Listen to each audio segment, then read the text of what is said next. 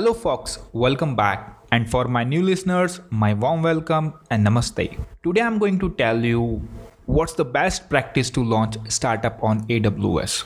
So every founder have one question in mind.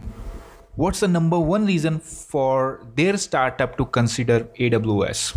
Well, I'm going to tell you some reasons and we will discuss in deep to understand the best practice working with AWS, even when startups have minimum or low budget for launch business online. So stay tuned and enjoy the show.